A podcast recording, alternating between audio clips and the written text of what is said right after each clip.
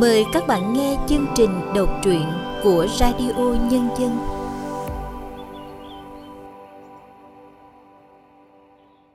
Xin chào quý vị đang đến với chương trình đọc truyện của Radio Nhân dân. Hôm nay, chúng tôi xin giới thiệu truyện ngắn Mảnh trăng ngày ấy của tác giả Dương Phượng Toại qua sự thể hiện của Lâm Ngạn.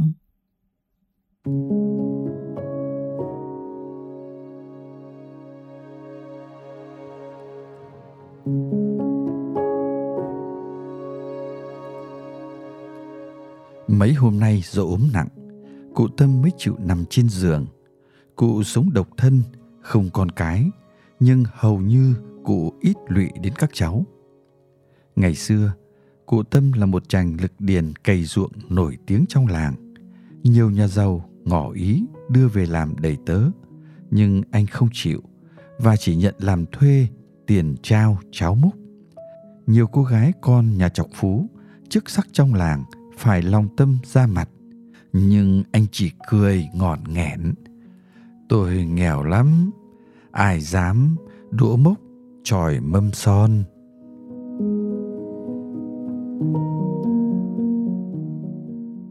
Rồi bỗng dưng chàng lực điền biến mất khỏi làng. Bẵng đến hơn chục năm sau, người ta lại ngỡ ngàng thấy anh bước trong đoàn quân về tiếp quản tỉnh lỵ Quảng Yên. Ngày anh tranh thủ về thăm quê, người lớn trẻ con kéo sang mừng cho anh thành bộ đội cụ Hồ.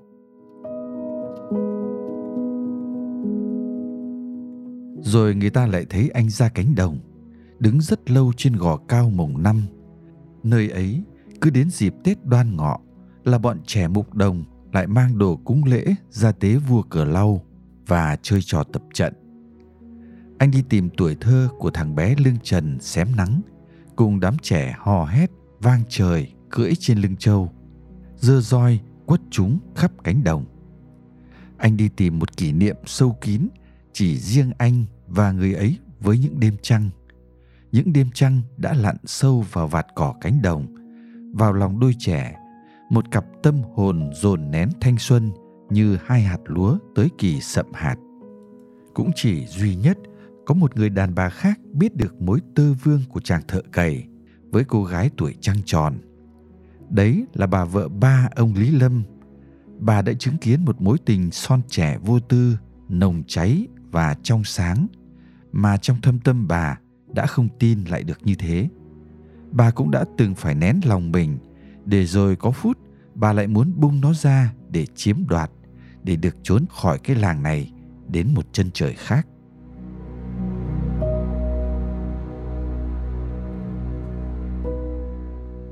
Giờ đây nằm trên giường bệnh, cụ Tâm nghe rõ cả tiếng thạch sùng tặc lưỡi.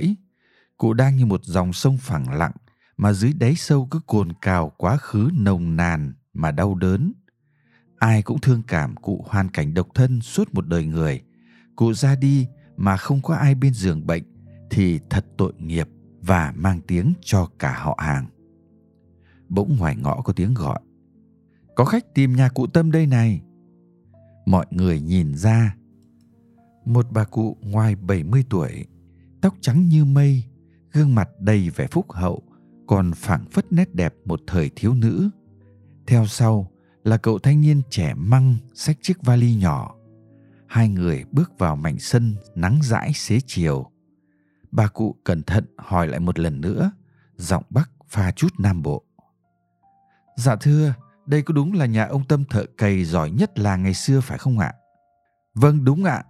Mọi người đồng thanh mời bà cụ cùng cậu thanh niên vào nhà.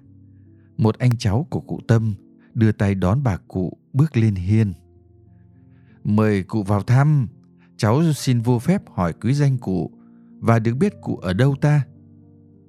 Sau một hồi xôn xao chủ khách làm quen, không khí đã lắng xuống, bà cụ mới chậm rãi thưa: "Dạ thế các cụ, các ông, các bà không nhận ra tôi sao?"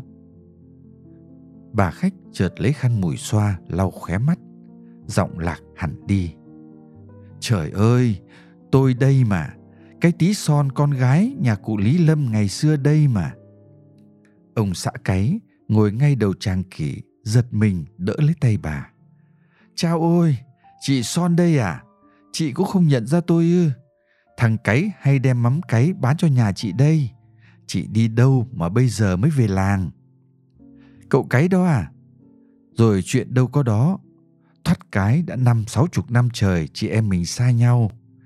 Chị xa làng Cẩm của mình mà chẳng kịp nói gì với làng nước, với người ấy. Thế anh Tâm đâu? Ông ấy đâu?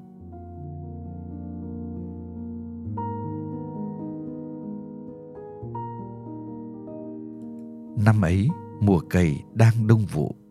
Tâm phải cày thông buổi từ sớm đến đứng bóng, rồi từ chiều tới lúc sao hôm lấp láy trên ngọn tre. Ruộng nhà ông Lý Lâm toàn ruộng bức thẳng cánh cỏ bay, đang cơ đông sức. Tâm chạy cày đổ đất sàn sạt như chiếu rải mà vẫn cảm thấy chưa thấm tháp gì. Cô Son, con gái ông Lý, mấy hôm nay vào chân mang cơm. Cô vẫn ra ruộng đều đặn và thường đứng hồi lâu trên bờ cỏ, nhìn anh thợ cày xả đất ngon lành. Thân thể anh cường tráng, giống như pho tượng ông Thiện đứng ở trái thềm đình, với vờ ngực nở căng, đôi bắp tay, đôi bắp chân săn chắc, cuộn lên hừng hực như từng xá đất cũng đang cuộn lên, óng ánh dưới nắng chói chang. Người đâu mà hiền lành, chịu khó đến thế, lại thổi sáo hay nữa. Những đêm trăng, nghe tiếng sáo, sao mà khó ngủ. Anh Tâm ơi, để em cày cho một lúc được không? Không được đâu, con trâu nó kéo cả cày lẫn cô sang sông, thì tôi lấy gì mà đền cho ông? Thì lấy anh ra đền cũng được chứ sao? Cô Son cười khanh khách thật vô tư. Tôi xấu xí thế này, sao ông thèm lấy đền? Dạo này Tâm ít khi về nhà. Người tay gầy, thường là nhọ mặt người. Anh làm một túp lều nhỏ trên đường Mồng Năm, ăn ngủ luôn ngoài đồng. Cơm canh đã có lúc cô Son, lúc bà mang ra. Con trâu mộng cũng thẩn tha gặm cỏ, rồi tự về nằm trên gò đương nhai lại tới sáng. Rạng đông, người và trâu đã ngả được hai ba sào ruộng.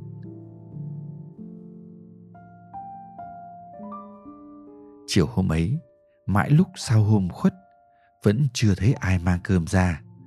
Tâm đành chui vào lều ôm bụng đói, ngân nga mấy điệu sáo. Rồi cơn buồn ngủ kéo chìm đi những làn gió chiều thổi lộng. Mãi tới khi cơn giông nổi sấm đi đùng, mưa đánh ào ào trên mái lều, Tâm mới choàng dậy. Bỗng anh giật mình khi chạm tay vào cánh tay mát lạnh của một thiếu nữ. Trời ơi, sao cô lại ngồi đây?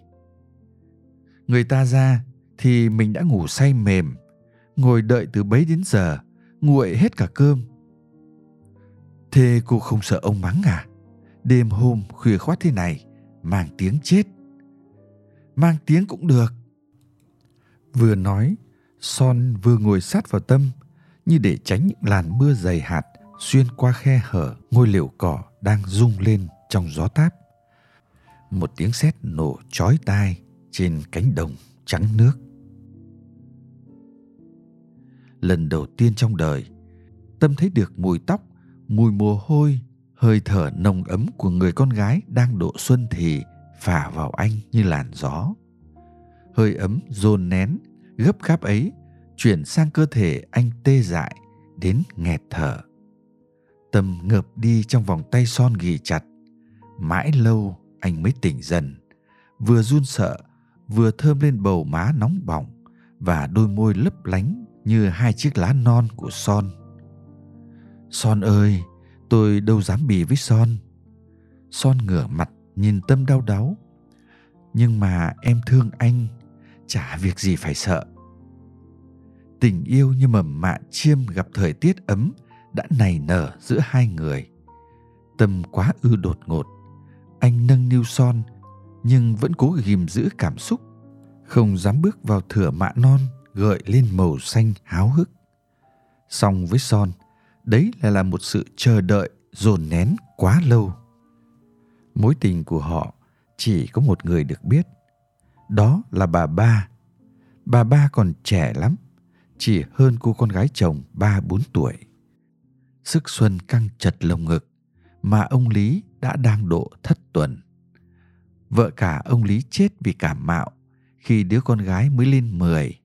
Mấy năm sau, bà hai vào thay thế thì như quả cau điếc.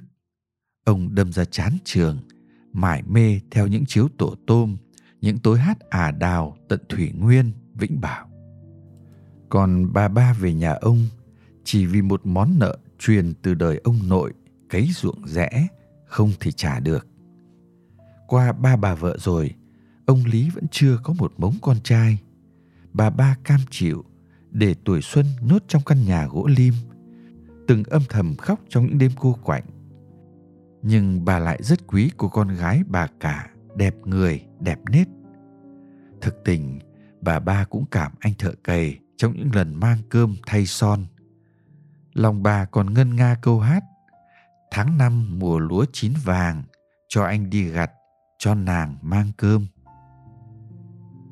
Thế nhưng bà chợt phát hiện dạo này cô son như kẻ mất hồn.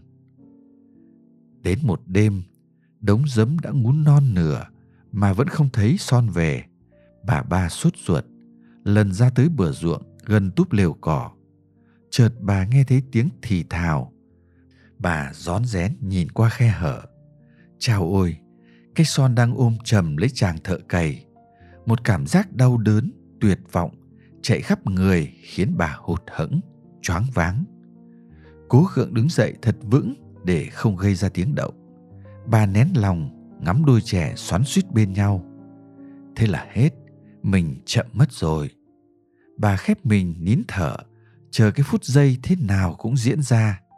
Nhưng không hiểu sao, cái phút giây ấy lại không xảy ra. Bà nghe rõ tiếng tâm dục nhỏ: thôi, son về đi. Rồi bóng son bước ra ngoài. Cô đụng ngay phải bà vừa ngồi thụp xuống. Son đã giật mình kêu lên. Bà ba vút vào đêm tối. Tâm chạy lại cũng chỉ nhìn thấy một bóng đen. Son thều thào: hình như dì ba. Nhưng sau lần đó, bà ba càng tỏ ra quý mến chăm sóc son hơn và rất kín miệng. Nhiều đêm trăng ngoài đồng, bà lại được chứng kiến những phút giây tình tự của cặp tình nhân. Lạ thay, tình yêu của họ trong sáng đến bất ngờ như mảnh trăng trước mặt bà.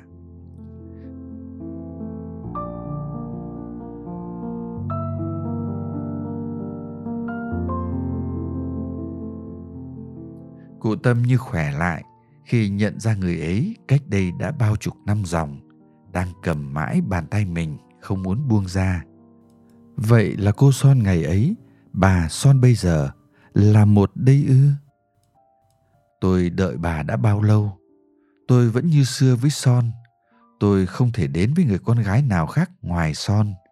Mà sao son không nỡ đánh hơi đánh tiếng về cho tôi? Cụ Tâm nhìn rất lâu vào mắt bà son, như tìm hạt lúa non ngày xa ấy. Rồi nhìn sang cậu thanh niên từ nãy tới giờ vẫn khoanh tay đứng bên. Thế cháu đây là... cháu nội ông đó. Bà son vội kéo cậu thanh niên lại và đặt tay cậu vào lòng tay cụ Tâm. Nhận nội đi con, đây là nội thực của con. Chàng trai cúi đầu lễ phép thưa bằng tiếng Nam Bộ. Dạ con chào nội ạ. À, con tên là Tình, Nguyễn Văn Tình, thưa nội. Chưa kịp nói hết câu, chàng trai bỗng òa khóc nức nở. Nội ơi! Thế là cả ba người cùng khóc.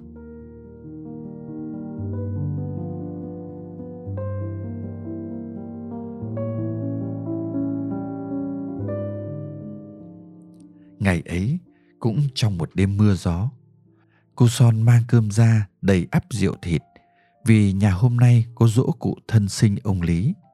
Sau buổi cày muộn, vừa mệt vừa đói, Tâm ăn uống ngon lành, như thể chưa bao giờ được ăn như thế. Nhờ ánh trăng non bên ngoài hắt vào lều cỏ, son lặng ngồi say đắm nhìn Tâm. Vị rượu nấu bằng nếp cái hoa vàng thơm cay đầu môi, ngấm mềm lan tỏa. Tâm say lúc nào không hay, anh nằm ngả xuống mà ngỡ mình đang bay trong mộng. Chợt có tiếng gia nhân gọi son.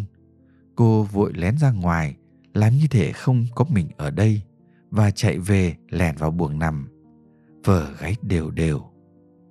Nhưng chính lúc Son về cũng là lúc bóng một người đàn bà xuất hiện.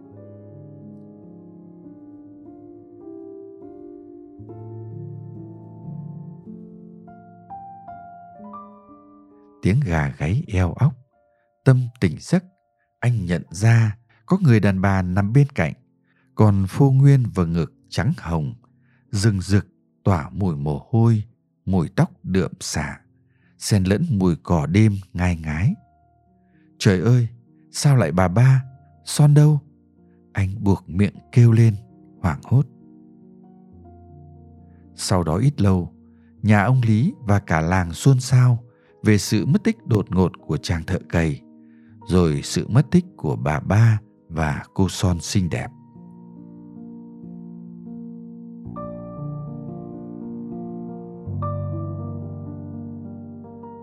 Giờ đây, Son đã là một bà lão ngồi đó, thổn thức trong lòng tâm sự, tưởng không thể cạn nguôi. Ngày ấy, bà ba đã thú thực với Son khi thấy trong người khác lạ. Bà cúi xuống mong Son tha tội.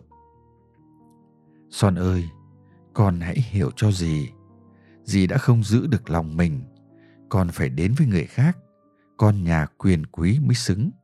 Còn anh Tâm thợ cày. Thôi, dì đừng nói nữa. Son sẵn giọng.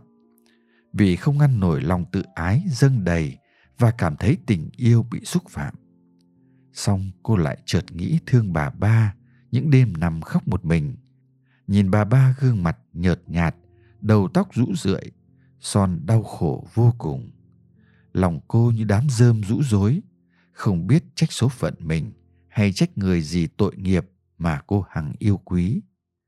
Ngẫm nghĩ càng thương dì, cùng anh Tâm thực thà chất phát bao nhiêu, cô càng giận cha bấy nhiêu. Nếu nhà dì ba không mắc nợ, nếu cha mình không ép người ta, có ai hiểu cho con không? Son ra đầu ngõ, nhìn lên bầu trời đầy sao và muốn hét lên cho tan lồng ngực. Nhào ra cánh đồng, cô chạy một mạch đến túp lều cỏ, cụp vào lòng Tâm mà nấc lên thổn thức. Tâm sững sờ, như có vật gì nhét vào cổ, ứa nghẹn, không biết nói sao cho Son thấu tỏ.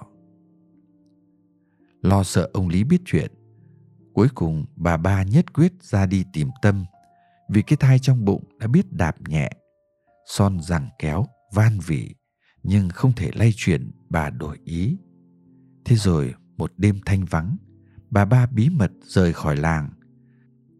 Không thể để bà ba một mình phận gái giữa đường, nhỡ xảy ra điều gì bất trắc, mình sẽ có tội với đứa bé, với dì ba và anh Tâm.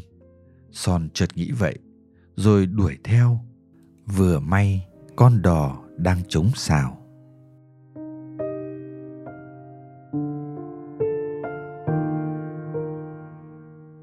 Họ dạt vào tận Sài Gòn và đành kiếm sống nơi đô thành xa lạ. Phải vô cùng chật vật, hai người mới tồn tại bên nhau. Bà ba sinh được một cậu con trai kháu khỉnh, giống Tâm như đúc.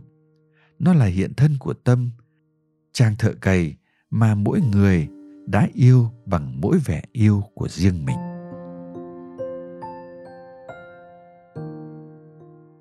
Thời gian thấm thoắt trôi. Thằng bé Tam do hai người đặt tên, lớn lên được mẹ và chị tìm đường vào giải phóng quân. Ngày giải phóng Sài Gòn, hai người chờ đợi, đưa địa chỉ lên đài phát thanh thành phố, nhắn tìm anh bộ đội tên Nguyễn Văn Tam, mãi mà không thấy. Một hôm, có một cô gái bồng bé trai bụ bẫm đến căn nhà của họ. Sau lời giới thiệu, cô gái lấy trong bóp ra tấm hình một chiến sĩ giải phóng quân. Bà ba và Son cùng kêu lên: "Trời ơi, thằng Tam!"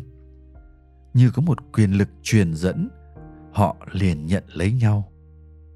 Đứa bé trên tay cô gái tên là Tình, giống hệt bố nó và ông nội. Thì ra anh Tam đã yêu cô gái vùng đồng bằng sông Cửu Long này trong quân ngũ. Họ đã có con, vì nhiệm vụ đặc biệt chưa kịp cưới nhau. Cô gái bỗng bật khóc báo tin Tam đã hy sinh trong trận đánh vào Xuân Lộc, cửa ngõ Sài Gòn. Bà Ba và Son ngất lặng. Ngừng lại tiêm một miếng trầu mới, giọng bà Son sa thẳm. Bà Ba đột ngột lâm bệnh, mất cách đây ba năm. Trước lúc lâm chung, bà dặn đi dặn lại, tôi hãy tha thứ cho bà, hãy vì thằng Tình, vì ông. Hoàng hôn nhuộm dần không gian màu xanh thẫm. Mảnh trăng đầu tuần treo chếch phía trời Tây, buông ánh sáng dịu nhẹ xuống xóm quê. Ánh trăng chiếu qua cửa sổ vào mảnh giường nơi cụ Tâm nằm. Cụ thanh thản, dựa đầu trên chiếc gối đón ánh trăng như ngày nào, đón ánh trăng trên gò đương mồng năm, ngoài cánh đồng mùa cày ruộng.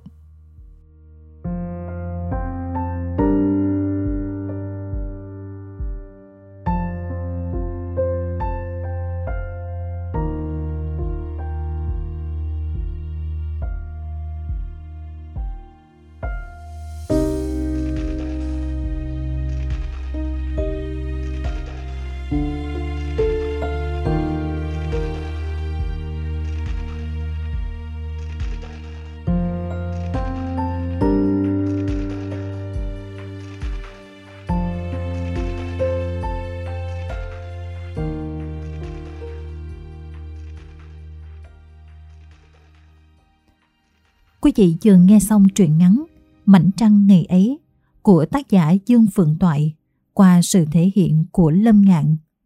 Sau đây, chúng tôi mời quý vị nghe nhận xét của nhà văn Võ Thị Xuân Hà về tác phẩm này. Đọc xong chuyện này thì cứ có một cảm giác buồn lan tỏa. Cứ ngẫm nghĩ, phải chăng sứ mệnh của văn chương là vậy? Là ánh bình minh, những tia sáng mà loài người đón đợi, là ánh trăng hay mảnh trăng ngày ấy, len lỏi chiếu rọi nơi nào nó có thể len lỏi tới. Nó đem niềm vui hay nỗi buồn, nó không rõ ràng như tia nắng, nhưng hóa ra đâu phải tại nó, mà là chính những linh hồn mang tên con người đã áp cho nó những niềm vui hay nỗi buồn của chính cuộc đời mình. Mảnh trăng thì muôn đời vẫn vậy, nó chỉ là chứng nhân. Yêu thương một người lại làm một người khác có con, nhưng không ai có lỗi. Lỗi tại tình yêu của họ không có màu sắc của hạnh phúc. Hay hạnh phúc lại chính là nhờ cái màu sắc ảm đạm ấy khiến cho nó hoàn thiện. Những câu văn không quá cầu kỳ, nhưng đủ cho độc giả cảm nhận sự mộc mạc chất phác giản dị của câu chữ. Những đêm trăng đã lặn sâu vào vạt cỏ cánh đồng, vào lòng đôi trẻ, một cặp tâm hồn dồn nén thanh xuân như hai hạt lúa tới kỳ xâm hạt. Mối tình tay ba này là sự trớ trêu của số phận ba nhân vật, cũng lại là ánh trăng của cuộc đời họ, khi kết cục cuối cùng họ vẫn hướng về nhau với sự thiện lương. Nhưng khi nhận ra hạnh phúc, trong đau khổ chờ đợi và tuyệt vọng, qua tháng năm thì họ cũng lần lượt bị thời gian nhuộm phai tuổi trẻ. Buồn là vì vậy, nhưng nếu không buồn thì có thể câu chuyện này không phải là một truyện ngắn đáng để đọc, để nghe. Các bạn thân mến, chương trình đọc truyện của Radio Nhân dân đến đây xin tạm dừng. Cảm ơn các bạn đã chú ý lắng nghe.